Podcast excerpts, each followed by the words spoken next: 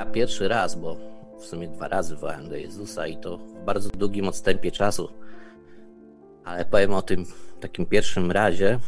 E, to było w 2008 roku. Mieszkałem wtedy w Berlinie e, i tam e, ostro się bawiłem. Imprezowałem do tego stopnia, że traciłem już nad tym e, wszystkim kontrolę i, naprawdę e,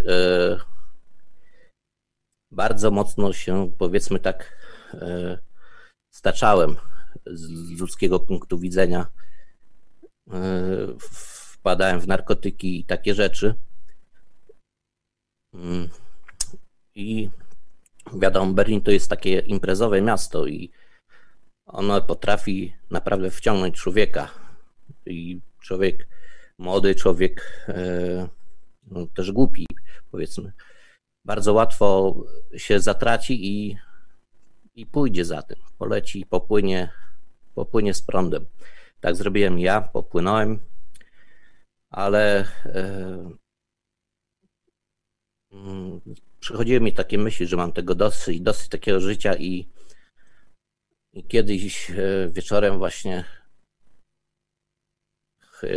chociaż nie znałem Biblii, wtedy nie, nie czytałem, ale po prostu książkowo się wręcz nawróciłem do Jezusa i to sobie uświadomiłem dopiero 10 lat później, że, te, że tak zrobiłem. E,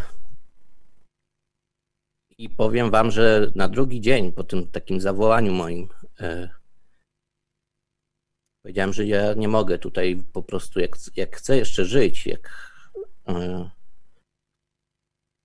żyć jak normalnie i w ogóle jak chcę przeżyć jeszcze jakiś czas, no to nie mogę tu, tu żyć, nie mogę żyć w Berlinie i na drugi dzień spakowałem wszystko i wróciłem do Polski. Mm, po roku czasu już poznałem żonę.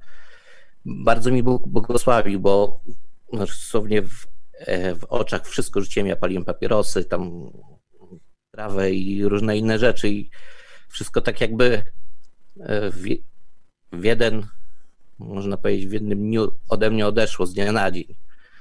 E, także tu mogę powiedzieć, że widziałem takie boskie działanie, ale dopiero gdy natrafiłem na Idź pod prąd e, i e, spotkałem tą naszą grupę biblijną i dopiero tak Biblii się dowiedziałem, zacząłem czytać Biblię i mówię, kurczę, przecież ja to wiem właśnie 10 lat temu gdzieś. Tak mówię, niesamowite, ale pamiętam, poszedłem do domu i się jeszcze raz zawołałem do Jezusa, bo, bo stwierdziłem, że, że tamto to było takie no, nieświadome. Człowiek nie wiedział o co chodzi i może Bóg tam pobłogosławił, poprowadził, ale w, w ciągu tych 10 lat jednak nie miałem kościoła, żyłem tak, no jak zwykły człowiek po prostu. Nie wiedziałem, co to Biblia, nie wiedziałem, czym to się je. I dopiero teraz, już mniej więcej od trzech lat, mm, żyję, że, żyję, że jestem w kościele, że to, co teraz jest, to jest prawdziwe chrześcijaństwo.